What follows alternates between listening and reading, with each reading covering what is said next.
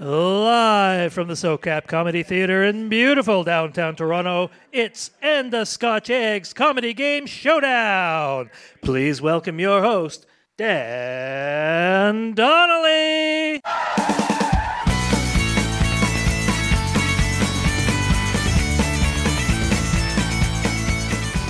Hello, hello, hello, and welcome everyone to Comedy Game Showdown. I will be your host, Dan Donnelly. Uh, we do. Thank you. Thank you, comedians in the back. I appreciate it. Uh, so we do a panel show here every month on a different pop culture theme. This year, uh, this month's theme, it feels like years lately, is movie magic. Uh, so we're going to be talking a lot about movies. And uh, because it has been Pride yesterday, I thought I would do something uh, a little different and uh, give you guys this special Comedy Game Showdown analysis of the plot of every gay teen movie that ever existed. First of all, we start off with a young, nervous, anxious, somewhat, uh, maybe high-maintenance Bottom that is clearly not... clearly not a stand-in from the writer and director, who are often the same person. This person is often very artistic, involved in music or painting, uh, and uh, often they have a, a, a rowdy and chubby female best friend if there's time for it in the script. However, they always fall for the classical ideal of male jock beauty, some uh, important athlete at their high school uh, who inevitably looks like he's about twenty-eight. And through some kind of circumstance, they end up spending time together, and then they gradually grow closer as they share in the uh, anxious, nervous, high-maintenance Bottom's artistic pursuits, and then occasionally in uh, the jock top's more uh, physical pursuits, and this inevitably turns into intimacy, and then occasionally somebody fucks a fruit, and then something bad happens because the uh, jock top is always closeted, and so either his parents or his team don't know that he's developing feelings for this other boy, and so something bad happens, and somebody gets beaten up. But the good thing about that is we know what happens after somebody gets beaten up. That's tender, loving care, and we know where that goes. And then, depending on uh, what year it is in the movie and when it was made, three different things can happen. If it was made in the last fifteen years, they live happily ever after. If it takes place in the eighties, they break up and it's very sad, and any time before that, somebody dies. And that has been your guide to the plot of every gay teen movie ever. Happy Pride, everyone. All right, we're ready to get the show started, but first, a word from our sponsor, movie theaters.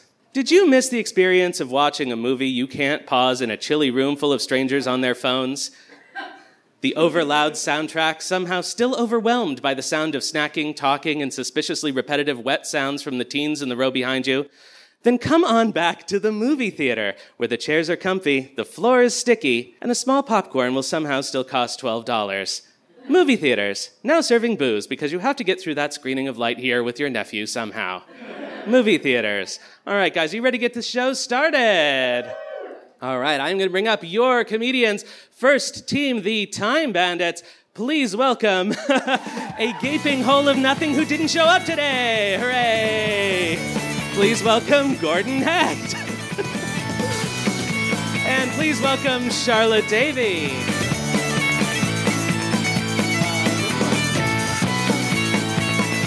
Up against the Time Bandits is the Breakfast Club. Please welcome Chris Smith, Jesse Olson, and Evan Klim.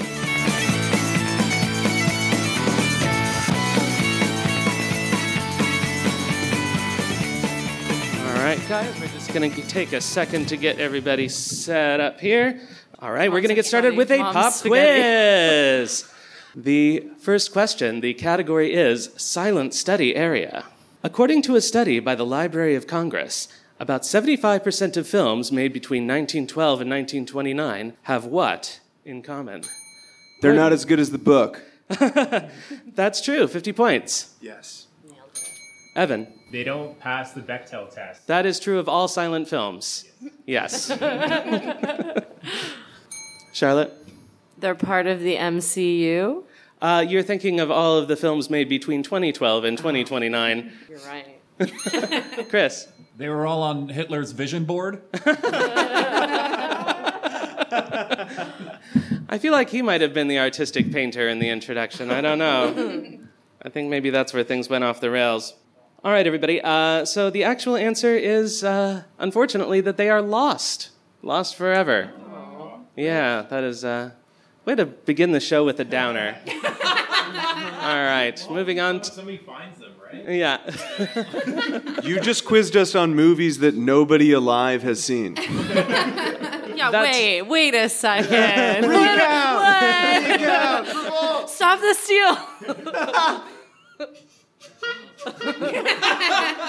The shut the fuck up horn no longer works properly because I've had to use it so much. All right, moving on to the next question. The category is heavier than it looks. For the first two decades of the Academy Awards, winners were announced three months prior to the ceremony. In nineteen forty, they switched to a new system that involved what?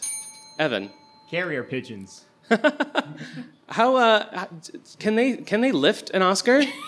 It takes a few of them to do it, but yeah, they could do it. What is the speed of an unladen carrier pigeon compared to one carrying if an Oscar? If you tied two together with a string. Yeah, there we go. Are we talking like African or European, though, right? Thank you. Is that your, completely different is that your Dick Van Dyke? No, it's Monty Python. All right. It's only seen musicals, so... So you can boop the horn. Um, so regardless of who the actual winner was, they would just give the award to La La Land? That is correct. At least once. That is correct. Thank you. Chris? Uh, giving the award to a black person? Yes, uh, that is true. In nineteen forty, the first black person won an Academy Award. Coincidental that they weren't pre-announced or not? Ah... It was Hattie McDaniel winning for Gone with the Wind. Uh, and, uh, yeah, it was a struggle to get her to be able to sit in the same room as everyone else. So. That movie's aged perfectly, by the yeah, way. Yeah, definitely. Spotless Oscar record on that movie. All right. Uh, so the real answer is they switched to the modern system where the winner is announced uh, at the ceremony from a sealed envelope that is guarded by uh, accountants for some reason. You don't think of them as being tough normally, but... Is it like delivered by like my Amazon guy though? Or, no? All right, moving on to the next question. The category is terms of art. In film terminology, what is something that lacks any intrinsic importance and exists purely to advance a movie's plot? Chris. An actor. That is true. That is true. Have you ever tried to talk to one? Insufferable. Yeah. Every single one of us. Yeah. Hey. Hey. Jesse. Full frontal nudity. Yeah. It's not only the plot that it moves. I'll tell you that. Dead parents. Yeah. Uh, Meg and Ashley, those poor girls. Uh, they never had a living mother. uh, that is true. I would have also accepted a dead girlfriend, but I don't have any room in my refrigerator, so. All right. Uh, so uh, the correct answer is uh, a MacGuffin, the term coined by Alfred Hitchcock. So that's different from a McMuffin, though, right? That is different from a McMuffin. Okay. But a McMuffin can be a MacGuffin uh, if it drives the plot forward or just makes you enjoy your morning. Yes. Okay. Good, good way to start the morning. Good way to start the morning. All right, moving on to the next question. The category is gizmo maintenance. In the Christmas classic Gremlins, what are the three rules for keeping a pet mogwai? Yes, Charlotte. Work hard, listen to your teachers, and have fun. Oh, no, sorry. Those are the rules for being a nerd in high school. That makes a lot of sense. Gordon. Bop it, twist it, pull it, pass it. uh, I think you're thinking of... Uh, I'm thinking of a bop it. You're thinking of a bop it, correct. It. That was, and a twist it. I was pull thinking it. of... First of all, those are four things. That's the problem with that. And uh, second of all, they're actually adequate for uh, bringing butt plugs to a party. So... Oh. Yeah. Those are actually also all my safe words. There should be a fifth confusing. step, wash it, if we're... yeah, hey. Bop it, twist it, pull it, wash, wash it, pass it. it. Yeah. Wash it, pass it. Uh, Jesse. I know this one. I learned this. It's stop, drop, and roll. Uh, no, that is uh, what you do when you're on fire or when you get the burning sensation from not washing it before you pass it. That's why we need the fifth thing. That's why you need the fifth thing. Or bopping it, too. Yeah. Shout out to all my boppers. Yes. Live, laugh, love. All right. Thank you, Karen. Uh, all right. Uh, the actual answer is, of course, uh, to not feed them after midnight, to not get them wet, and... Don't don't look at them in the morning. No, I actually don't forgot. Don't fall in love with them? I've actually forgotten, and I don't have it written down. I, I think it's don't give it a name, maybe. No, I don't. Don't, don't talk about. Don't talk about. Gremlins. Do none of us know? Have we mentioned about feeding it after midnight? Don't do that. Oh, yeah, oh, don't yeah. feed it after midnight. That was the first one. Uh, don't talk about Fight Club. Oh yeah. yeah. It's sunlight. It is sunlight. Yeah. All right. Yeah, that kills them. Thank you, guys. Sunlight kills them. Should I still be on this uh, game show if I've never seen Gremlins? Yeah. That's okay. You don't have to have seen any of these movies. You've seen Gremlins two, though, right? No. Oh. All right. Moving on to the next question. The category is corporal punishment. In Matilda, what is the chokey? Yes, Jesse. Uh, that would be the reason I'm into B D S M now. sixty-nine points. Addendum yes. to that, very hot. Uh, yeah. I want to change teams. no. no, no, no. Uh, it's, uh, the chokey is the uh, the reason that Keith Carradine died. Yeah, that is true. It's like the uh, hokey pokey, but only for choking. Yeah, that's true. It does have its own song. You put the dick right in, you take the dick right out, you put the dick out. No, you grasp the throat real hard, then you squeeze it all about. You do the hokey chokey and you turn yourself into the police when it all goes wrong. See you in five to ten when you get out. All right. Thank you, guys. Uh, the correct answer is uh, that it is a... Uh, A small closet filled with nails and other sharp objects used by Principal Trenchbull as a punishment for the children. They actually have one of those at Oasis Aqua Lounge, the sex club's lovely. Yeah, that's where they shot Matilda. I don't know if you knew that. They make a lot of movies here. All right, moving on to the next question. The category is, well, hello, darkness. What completes this iconic line from The Graduate? Missus Robinson, you're trying to... cuck me. I think you're thinking of the wrong character. Nope, that's definitely what it is. That's definitely what it is. Uh, Chris. Get me to save money by switching to Geico. You know, you could save a lot of money on car insurance by switching to Geico. It's really that simple. Yeah. yeah.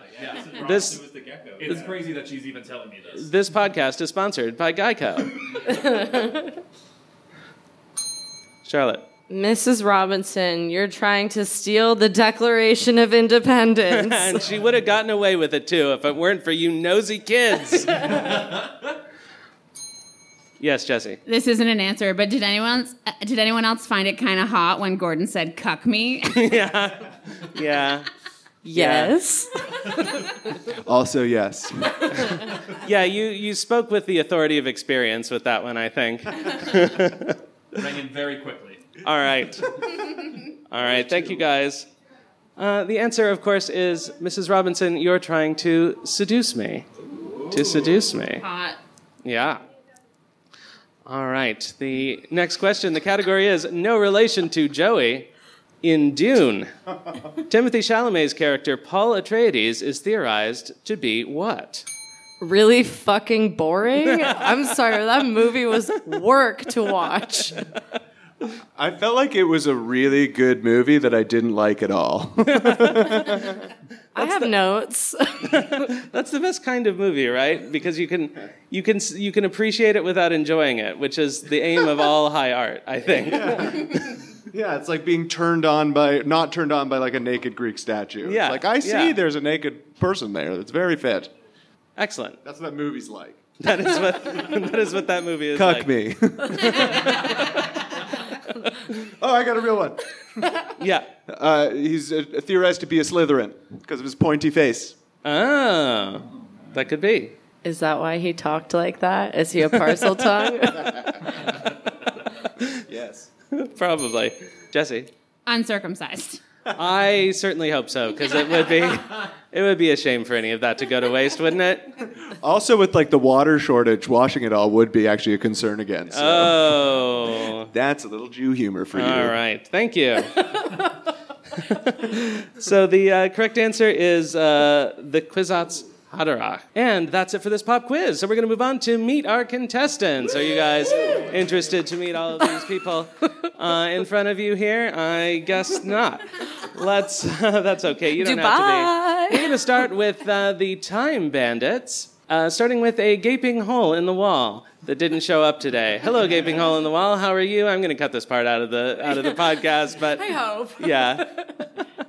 All right. Uh, so uh, please welcome, uh, first of all, Gordon Hecht. Uh, Gordon is the only film bro not to like Christopher Nolan Batman movies. He finally got married last year after a painful breakup with Star Wars.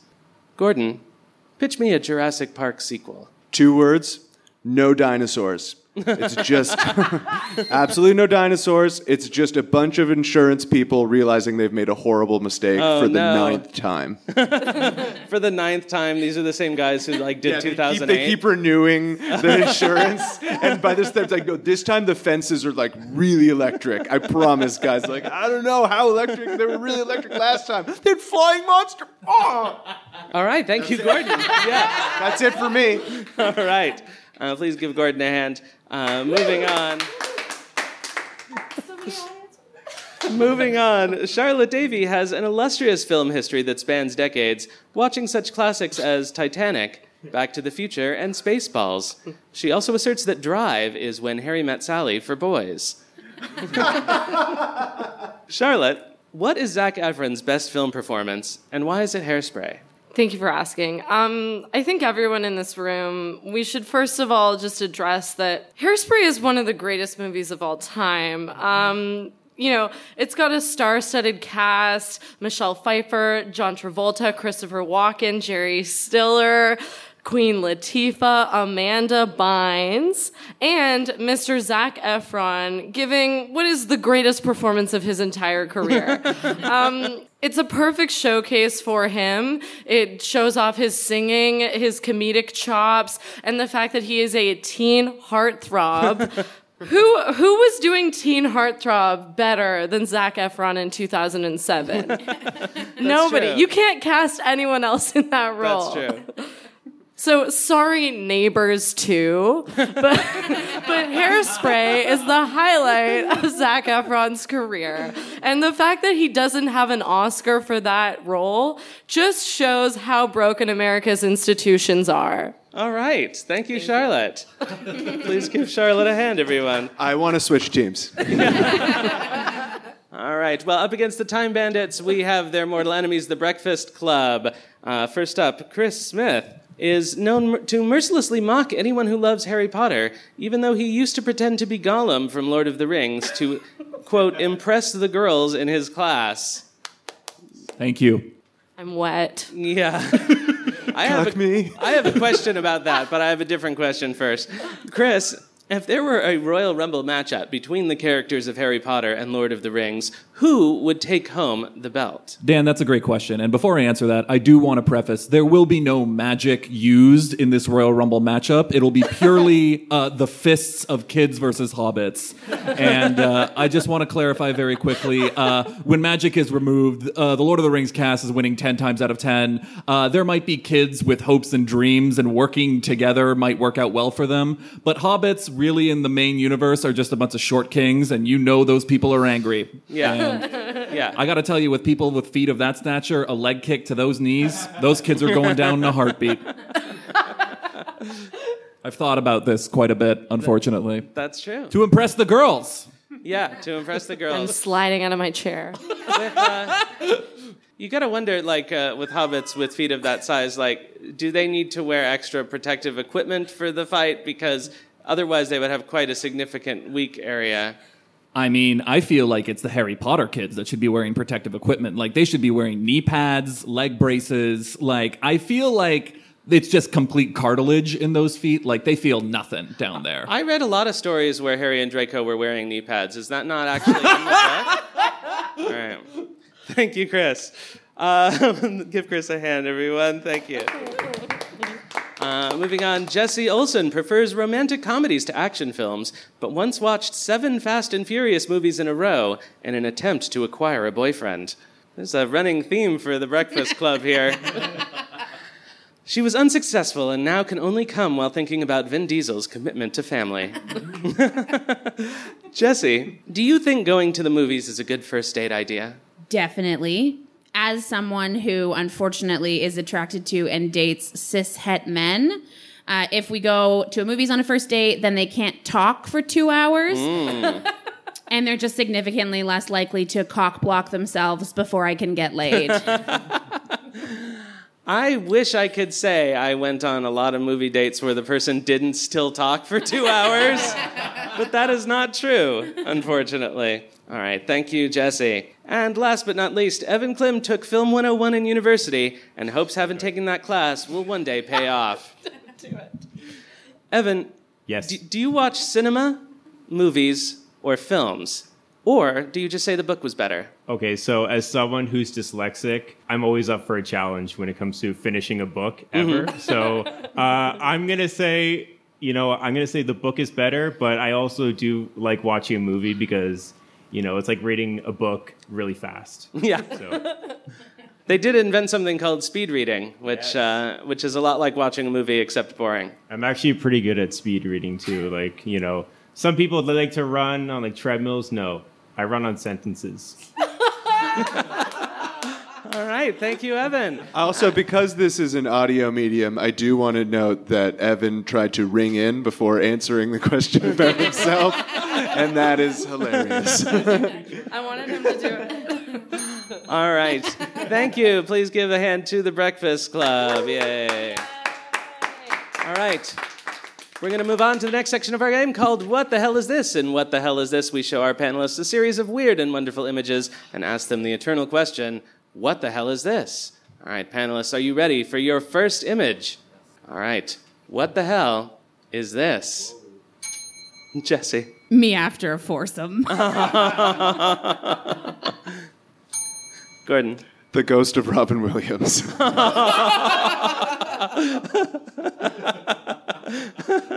So it was actually a fivesome. It's just that part of it was invisible. Oh, no. Yes. Chris. The next Cool Whip mascot. Is that considered cream face? Like, can yeah. you still do that? Evan. Uh, I think that's the Wolfman trying to shave. Gordon. The uh, straight-to-T V B-movie of White... Uh, B-movie version of White Chicks. Could we get that... should, should we get that clean, or was that perfect? Do it again. Why not? Nothing matters anymore. Gordon. The... I fucked it up again. Okay, one more time. I'm going to get it. Okay, okay, okay. okay. okay. Yeah. Uh, the B-movie straight-to-D V D version of Two White Chicks. Great answer. Great answer. Yeah, they didn't have much of a makeup budget for that one. All right. Thank you, guys. Uh, unless there's anybody else. Uh, this is a still, of course, from uh, Missus Doubtfire, nineteen ninety-three, starring Robin Williams as Missus Doubtfire. She has just she has just put her face in a cake. And because, she's gorgeous. Yeah, and she is gorgeous. Now, her mask has fallen out the window, and someone has come over, and so now they would see that it was actually Robin Williams' character, and uh, none of this is interesting. Uh, we're going to move on to the next. We're going to move on to the next image. It's the only movie where you would see someone dressed in like change genders, and you wouldn't say leave your. You wouldn't say leave your truth. Should I get that clean? Cut this. This was. His joke. He, he mailed it in. That's how I'm sure I'm going to get a cut. Don't worry. Don't worry. All right. Uh, we're going to move on to the next image. Panelists, I ask you, what the hell is this? What the fuck? Jesse. Uh, my first foursome. uh, a happy ending to the movie The Wicker Man. That is uh, that is actually what this is.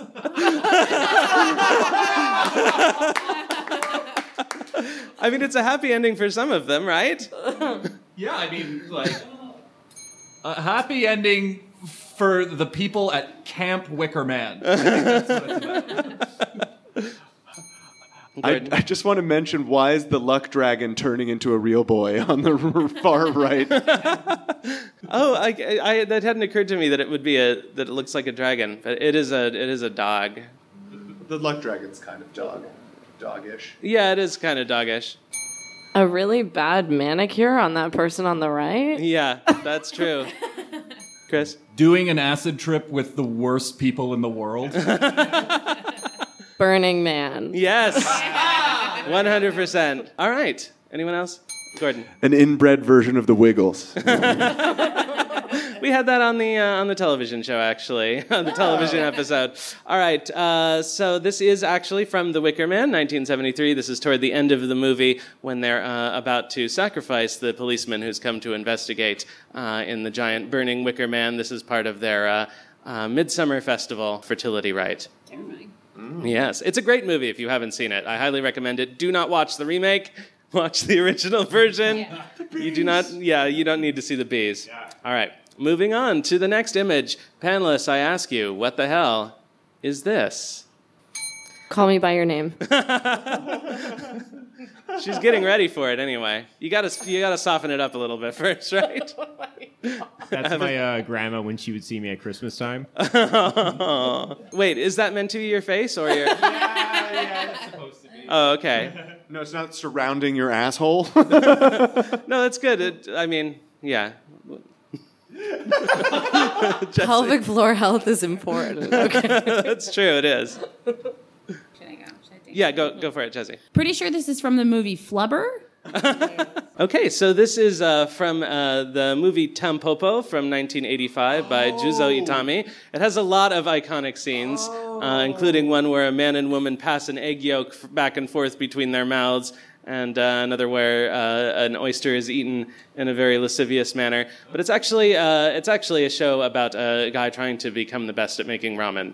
Uh, also, a scene where someone in the opening beats up viciously another dude for eating popcorn too loudly. Yes, yes. That's the trials of making good ramen, Gordon. Yeah. Step one. All right. Are you ready for your next image? Yeah. Panelists, what the hell is this? Evan. Bukkake. Yes.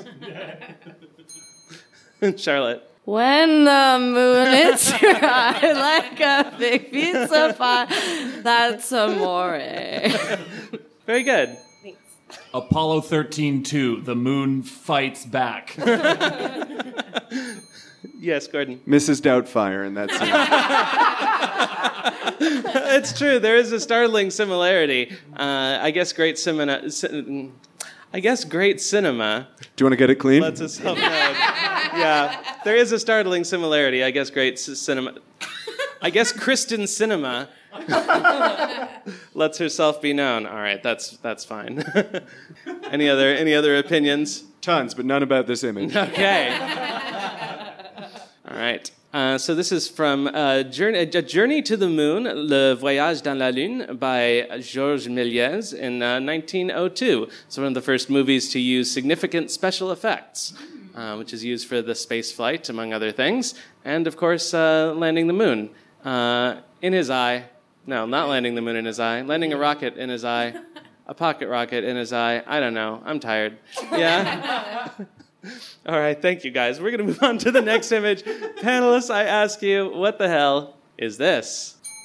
I'm gonna like give it away because this is the actual movie it's from. I know it. Donnie Darko. Chris. A Wes Anderson character off The Clock. Very true. Charlotte. An outtake from Peter Rabbit. Uh, the Polish Who Framed Roger Rabbit. The world's most bullyable child. That's that's uh, that's probably true. Yeah. Evan. I think he forgot his cell phone, so he's just finding a way to pass the time. Just doing this thing, yeah. This is just Polish Angry Birds. That's very funny. Uh, okay, so uh, this is, of course, uh, proof that Bob's Burgers is way sadder in real life. Uh, but this is also uh, a very famous uh, bit of the movie Gummo by Harmony Korine. Uh, he All keeps right. moaning. Every time I remember a movie, I come a little. Yeah. You're on the right show. You should see the moon later. Okay. Moving on to our final image. Panelists, I ask you, what the hell is this? Whoa. No. Whoa. What? Evan. Uh, someone that needs to go see a doctor. Yeah. Chris. A thousand and one ways you can have fun with gonorrhea. Yeah. Gordon. The coolest defense against the dark arts teacher ever. You put her on fire, dude. That's so funny. What? I could I could honestly look at this forever. All if day. The rest of the show is just us staring at it this. Is very I'm sliding hypnotic. Out of my chair. This is the new P ninety X workout. I've seen it. I have no idea what this from what this is from, but I hope it's also on Pornhub because I'm curious. It was actually a little hard to find. Look at how happy he looks. He does. He's very pleased the with himself. The eyebrows up? I'm surprised he still has eyebrows, honestly. Yeah. Because, uh, you know, sometimes you hit yourself in the face. It's inevitable. Okay. Where do it? Is this the scene just before Freddy Krueger becomes a burn victim? Where do we even go from? All right. Uh, so this is uh, this is uh, again what happens if you don't watch the sex toys uh, before you share them. Uh, this is from the movie Taxidermia, uh, a Hungarian comedy by György Palfi uh, that has a lot of very very strange and disturbing things in it. But Did it is this play in theaters. It played in theaters in, in Hungary. Hung- in Hungary, uh, anything I, goes I, in I Hungary. I think, yeah. All right. Thanks, everybody. That was it for What the Hell Is This? We're going to move on. We're going to move on to the next section of our game, which is another pop quiz. All right. The first question, the category is no-name spaghetti. Sergio Leone's famous Dollars trilogy of spaghetti westerns consists of A Fistful of Dollars, For a Few Dollars More, and what? Charlotte. Runaway inflation. Yes. We can trace this all back to nineteen sixty-four. Jesse. Uh, Slumdog Millionaire? Yeah. Tim and Eric's Billion Dollar Movie. Yeah. The the, uh, the numbers keep going up, don't they? Charlotte was right. Evan. For just a dollar a day, you can save a child's life. Chris. Fist me for a few dollars more. All right. Anyone else? No, I'm I'm, I'm exhausted after the fisting. uh, so the uh, real answer is uh, Tim's Cup of Toonies, uh, although that was more of a more of a craft dinner western, a spaghetti western. Uh, no, it was uh, the good, the bad, and the ugly. The good, the bad, and the ugly. All right. Moving on to the next question. The category is The Butler Did It. One of the most iconic lines from Gone with the Wind was nearly cut from the film due to profanity. What was it? Chris. Jesus fucking Christ, it's windy here. Evan. I say, sir, you can go straight to H E double hockey stick. That's true. Uh, all mention all mention of hockey was forbidden by the Hays Code until nineteen sixty-eight. It was a weird, it was a weird time in Hollywood back then. Jesse. Pretty sure the line is, uh, I've had it with these motherfucking snakes on this motherfucking plane. That's true. English, motherfucker, do you speak it? It's like planes were around for that much long. Like, we're around much then, so getting snakes on them for, yeah, it would have been bad. Yeah, it would have been bad. It would have been bad. That was a journey. We took a trip there. Nightmare, yeah. yeah. Evan, like, you've got to ring in before you say stuff like that. Like, have you seen the picture on Twitter of the of the plane with all the red dots? Those are all snake holes. It oh. was really bad. It was really bad. All right. Anyone else? Yes, Gordon. Frankly, my dear, I don't give a cum. uh, Robin Williams begs to differ, I think. Gordon, yes. Gordon, you always give a cum. But the guy in that movie didn't. Didn't give a single cum. All right. All right. Thank you, guys. Uh, so uh, the correct answer is, uh, of course, uh, frankly, my dear, I don't give a damn, spoken by uh, Rhett Butler to Scarlett at the end of the movie. Uh, but uh, fun fact, they did have to cut the N-word sixty-five times oh, no. because it appeared that many times in the book. All right. And they had to give someone an Oscar. Yeah, and they had to give someone an Oscar. All right. Moving on to the next question. The category is Leo's Rising Star. Leonardo DiCaprio did what for the first time in twenty sixteen? Charlotte. Dump a woman for turning twenty-five. For the first time. For oh, the first I'm so time. Sorry. Chris. Uh, deciding to rock a man bun. That's yeah. Interesting. Yeah. He spelled his name right? That's uh, probably still not true, actually. As someone who's, who speaks Italian, I find it very weird that it's written this way. I thought it was wrong. How, sh- how should it be spelled? Yeah, what? It, it would be two words. It would be D I, lowercase, space, space Caprio. Oh. Yes, Chris. Uh, he got mad at climate change for the first time in two thousand six. Yeah. He didn't like that. two thousand sixteen, so he was a little late to the party, but yes. We're still glad to have him. We're still glad to have him. Ten years after An Inconvenient Truth. Yeah. That was his time. It was inconvenient. He had to wait till it was a convenient one.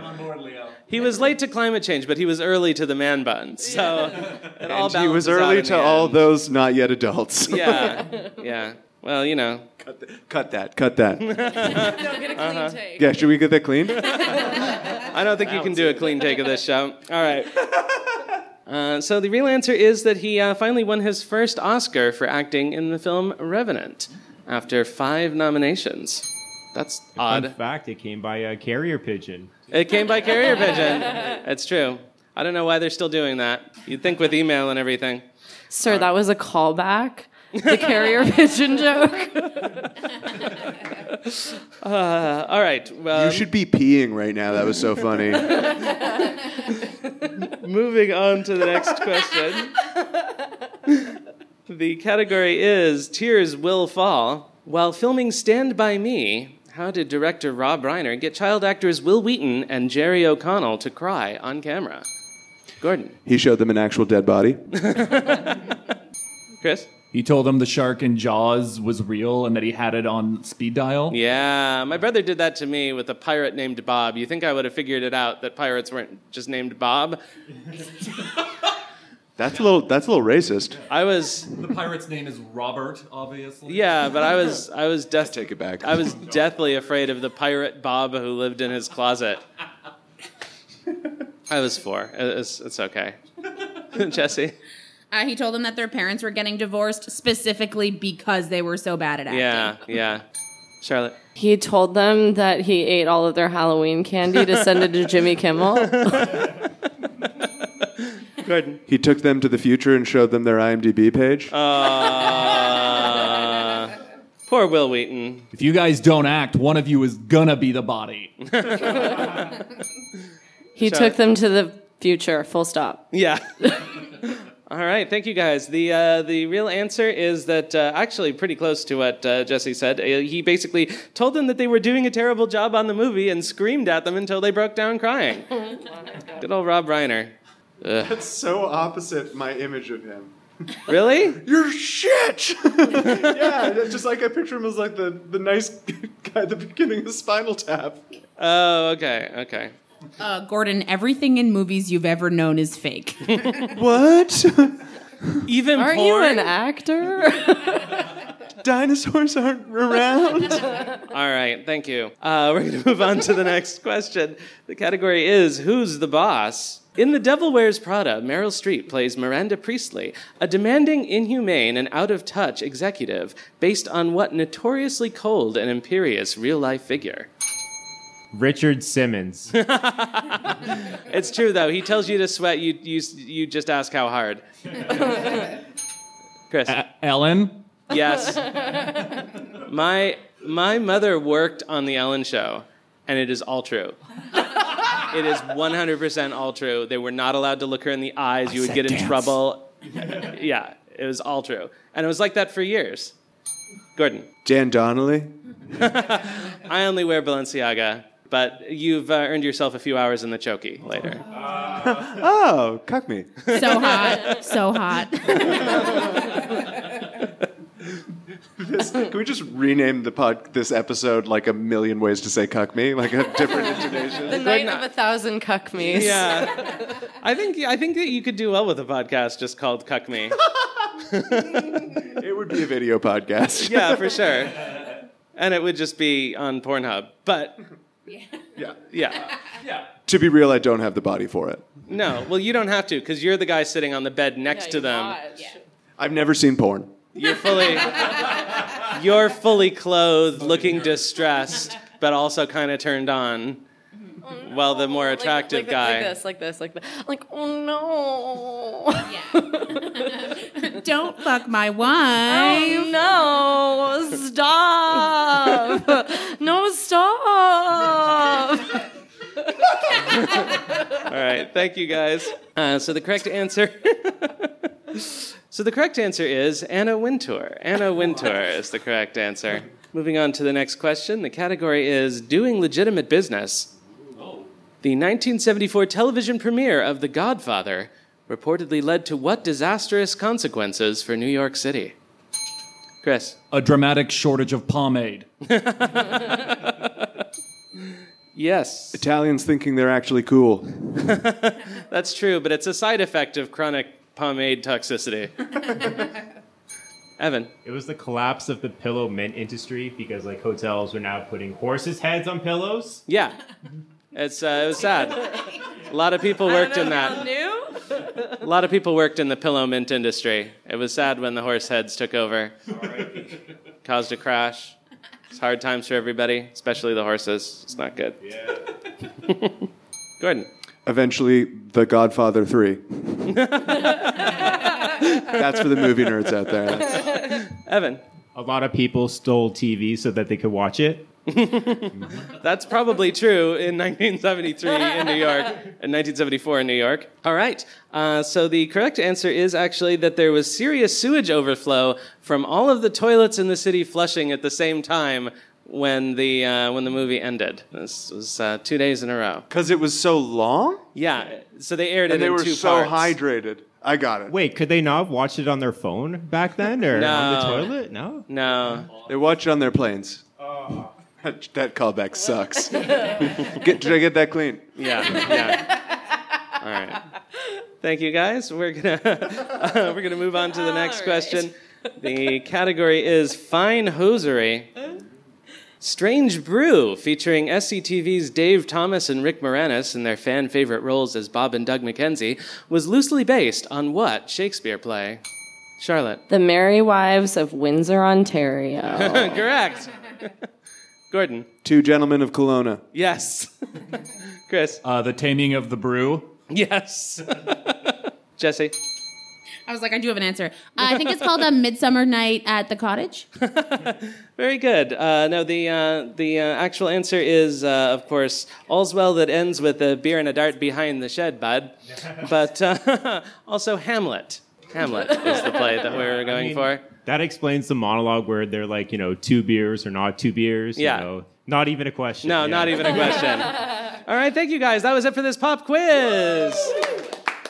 So we're going to move on to the next section of the game, which is called Not Bloody Likely. In Not Bloody Likely, we give our panelists a series of unlikely or unusual situations, and they give us an idea of what might happen.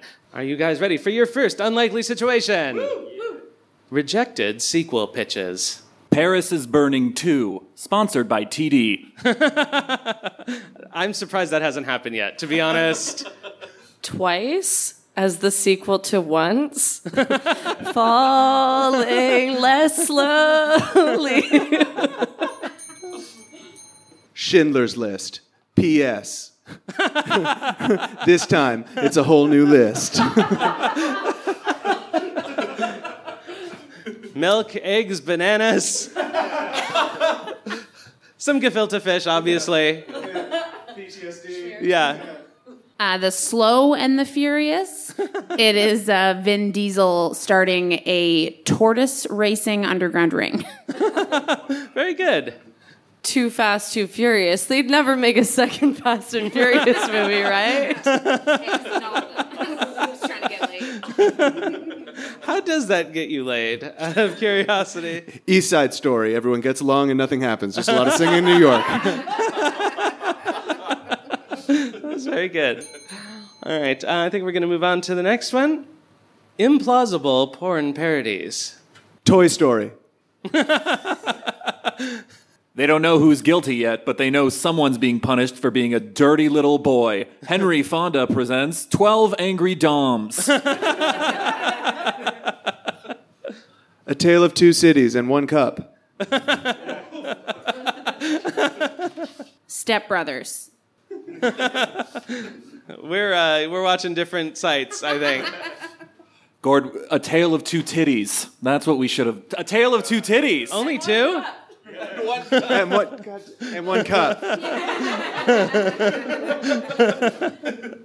one hundred and one Dalmatians in one cup. Harry Potter?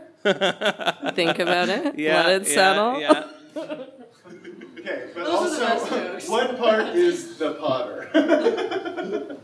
You don't know what part the Potter is? You really are sheltered, aren't you? The male Potter's a myth. That's not true. That's not true. You can hit it if you get the right angle. Moving on, I think. Iconic film, wrong genre. Uh, Sleepless in Seattle, a horror film about night terrors. I feel like Sleepless in Seattle is already a horror film in a way. The English Patient. Two, this time it's personal. Promise me you'll cut this one, it's just for you. Yeah. Oh, that's very funny. It's too bad that uh, you don't want to be, you don't want to say that in public. Luckily, we got a clean take. Yeah, you spoke beautifully into the microphone. Shrek as a procedural drama journalism movie where they're breaking a story about Farquaad. Yeah, just. Just breaking any story about like in it. The Washington Post offices, chain-smoking yeah. cigarettes, yeah. drinking whiskey at three in the afternoon. And then they're like, run it. Yeah. I would watch that, actually. Beauty and the Beast, but instead it's just Taken. It's all about the dad. uh, Reservoir Dogs, but it's a children's film about a bunch of pups at the local pond. Oh, that's so cute. one hundred and one Reservoir Dogs. And one cup. And one cup. One cup. All right. Thank you, guys. We're going to move on. Cinematic universes we don't need to see. The Miramax Weinstein universe. Between the five of us, we've seen ten thousand movies and not a single clitoris. It's the Cinephiles. The expanded Jared from Subway universe. Expanded. It's the funniest one. Yeah, I don't know. All right. We're going to move on. Movies that probably shouldn't be musicals. I ate his liver with Farva and Chianti. He's a delicious man, and I'm the Silence of the Lambs. A Quiet Place.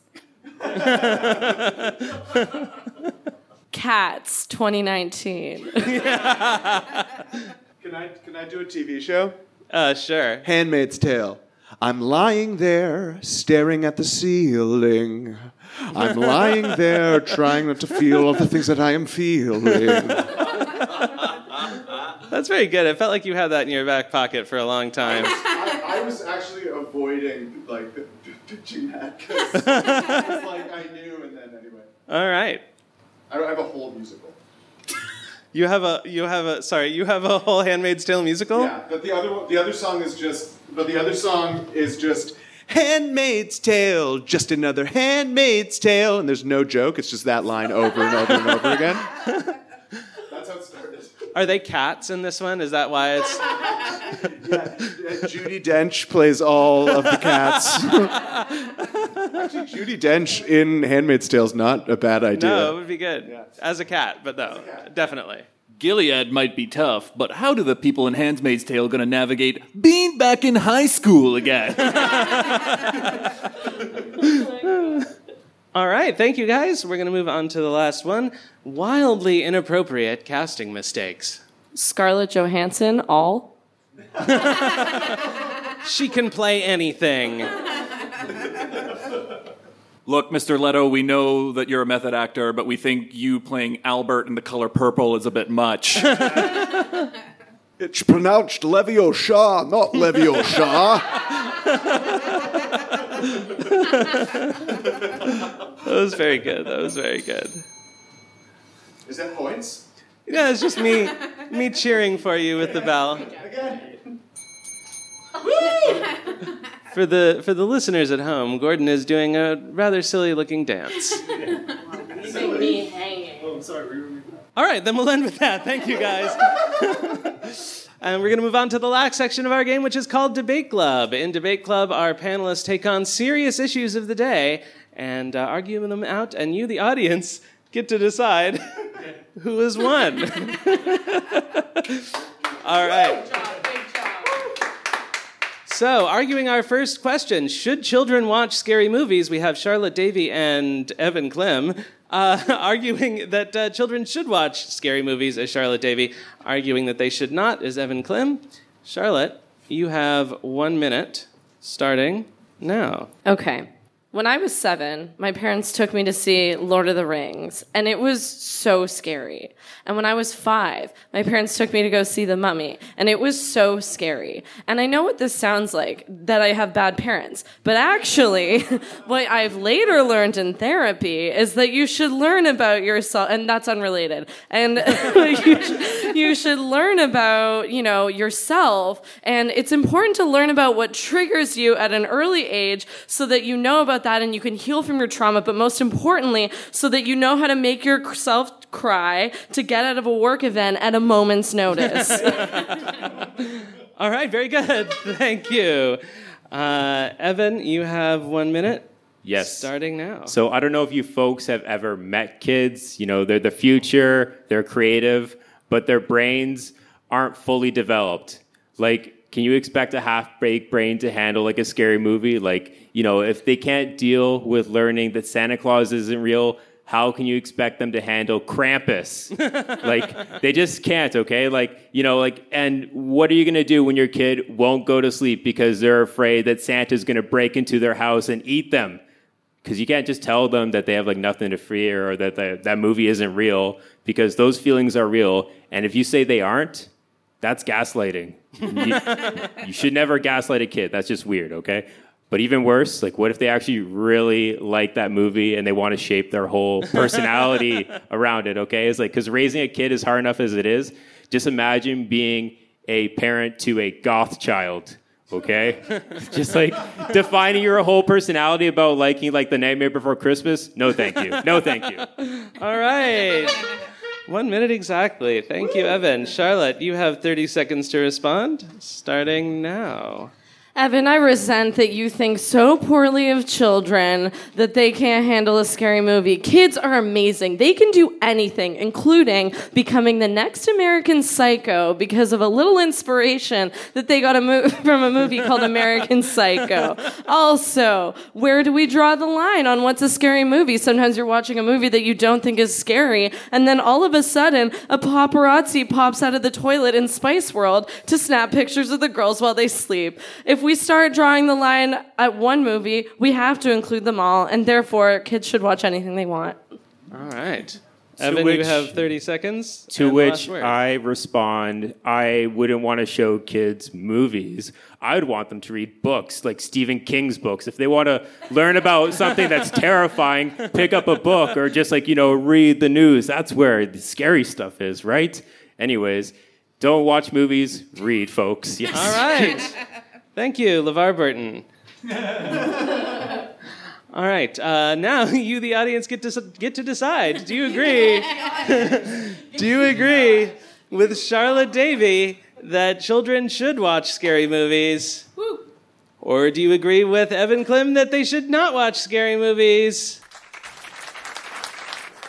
All right, Evan. Evan Evan wins. That's uh, that's a point for the Breakfast Club. All right. Moving on to the next debate. The question is, is it okay to make out during a movie?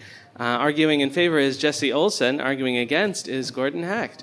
Jesse, you have one minute, starting now. Okay, first of all, I don't even know why we're bothering to debate this, because makeouts are fucking awesome.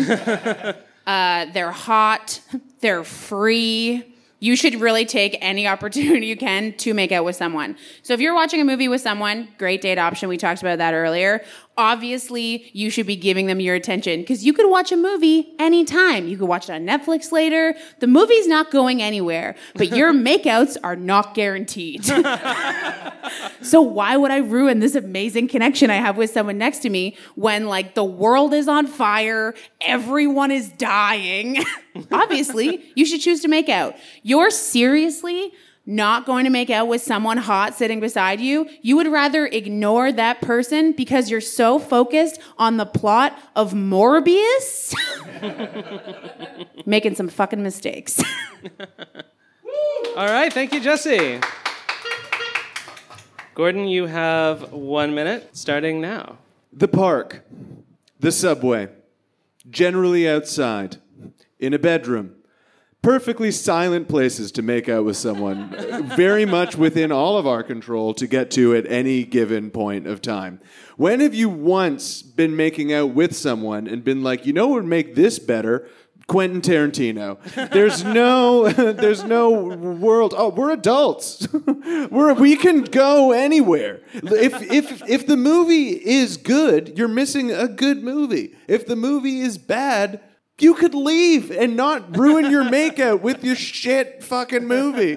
This message has been brought to you by good and bad movies everywhere, and I don't want to see it. You grossos. The end. All right. Thank you, Gordon. Jesse, you have thirty seconds to respond. Okay, two things. First of all, Gordon's opinion of this doesn't really matter because he's married, so they probably don't even make out anymore. I know my husband and I stopped doing that, and that's why we got divorced. Um, also, I understand the, I understand the whole, we don't need Quentin Tarantino for this, blah, blah, blah, whatever. Listen, if I'm watching a movie with a hot Ryan Gosling and I can make out with someone, that is the closest to a threesome I'm going to get with him, so let me be. All right, thank you, Jesse. Gordon, you have the last word, starting now. You're watching a movie with Ryan Gosling in it. He's right there. Why? You just watch. Watching him is the closest any of us are getting to making out with him, probably. You know? And look, nothing makes the hot Ryan Gosling you're with look less like Ryan Gosling than seeing actual Ryan Gosling. Um, also, it's gross that you're making out to Larson the Real Girl. I think that that's supremely problematic and will not age well when this podcast airs. Good night. All right. Thank you, Gordon. All right. Now you, the audience, get to decide. Do you agree with Jesse Olson that it is okay to make out during a movie? Wow. Okay. Yeah, that was all of us being that loud. Please, please be careful with that. uh, or do you agree with Gordon Hecht that it is not okay to make out during a movie? All right, all right. Makeouts, makeouts win. That is, that's another point for the Breakfast Club. And yeah, Gordon, whatever you square. And Gordon storms off the stage. All right. I can't handle not winning. I've been giving everything my entire life. All right, and our last debate. Uh, the proposition is no movie should be more than ninety minutes long. Arguing in favor is Chris Smith, and arguing against will be me, replacing uh, someone who didn't show up today because they are terrible. All right, I'm going to go first in this instance, and I just want to make it like very clear that there is no rhyme or reason why any movie should be longer than ninety minutes, because quite frankly, it just gives directors all the credence in the world to do dumb shit that we don't need to see, okay? Building tension, you're building boredom, okay? That is what you're doing with me at this point, and I don't really appreciate it. Here are some movie scenes that you know we will never have to see again if every movie is cut down to at least, at most, ninety minutes. Two men in black and white laughing about nonsense in a lighthouse for seven minutes. Vin Diesel being forced to do a monologue about family as opposed to just driving vehicles. And a continuous shot of someone just floating through space for eleven minutes for no reason than for them to let us know that they are in space. All of these are real shots, and you all know exactly what movies I'm talking about. It's the sign of a good director that they can create a film within a reasonable time. Maybe I'd be able to figure out Lawrence of Arabia was if I didn't have to start it at two thirty in the afternoon to get to bed at a reasonable hour. I swear to God, if I didn't bring any like snacks or anything at the start of Gandhi, by the end of the movie, I'd weigh as much as he did. All right, thank you. Thank you, Chris. I love Lawrence of Arabia. Take that back. Yeah, arguing, arguing against will be me. I have one minute starting uh, now. First of all, there are many wonderful things about Lawrence of Arabia. One of them is the score, and if we cut that movie down, obviously some of the mu- music would disappear.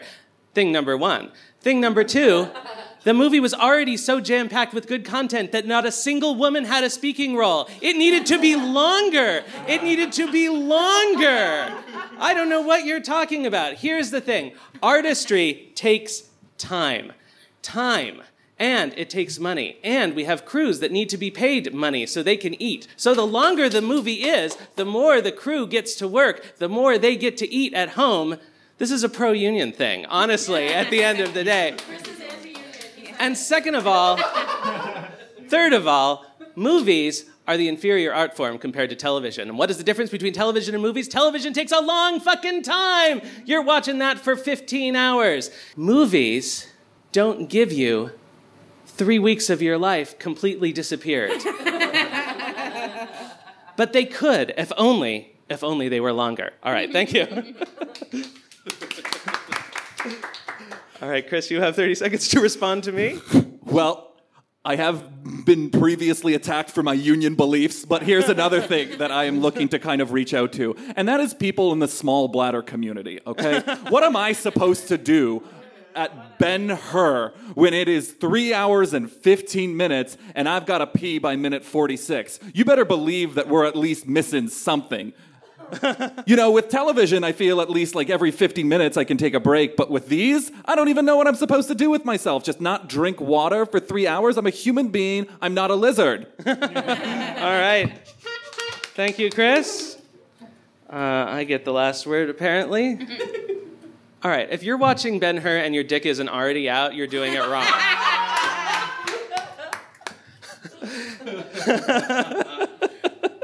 Sorry, that's really all I prepared. That's really all I prepared. No, no, no. No, but listen. When you go to the movie theater, you're paying for their time. You're, you're renting out a bit of Toronto real estate. And what do we want except cheaper Toronto real estate? So the longer the movie is, the longer we get to occupy that space, all of a sudden we've solved the housing crisis. All right, thank you guys. Chris is a landlord. All right. Uh, and now you, the audience, get to decide, do you agree with Chris Smith that movies should not be more than ninety minutes long?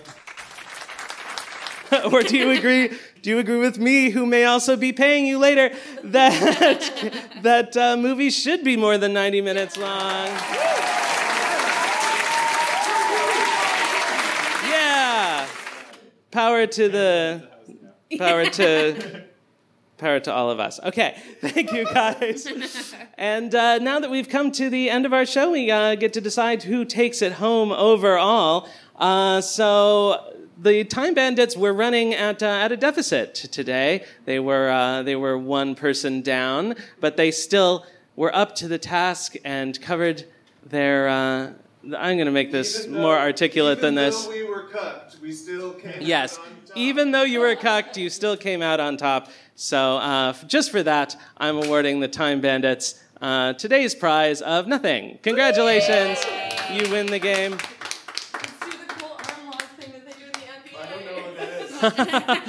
All right, this, this has been Comedy Game Showdown. This month's theme was movie magic. I'm your host, Dan Donnelly. Uh, this episode was starring Gordon Hecht, Charlotte Davey, Chris Smith, Jesse Olson, and Evan Klim.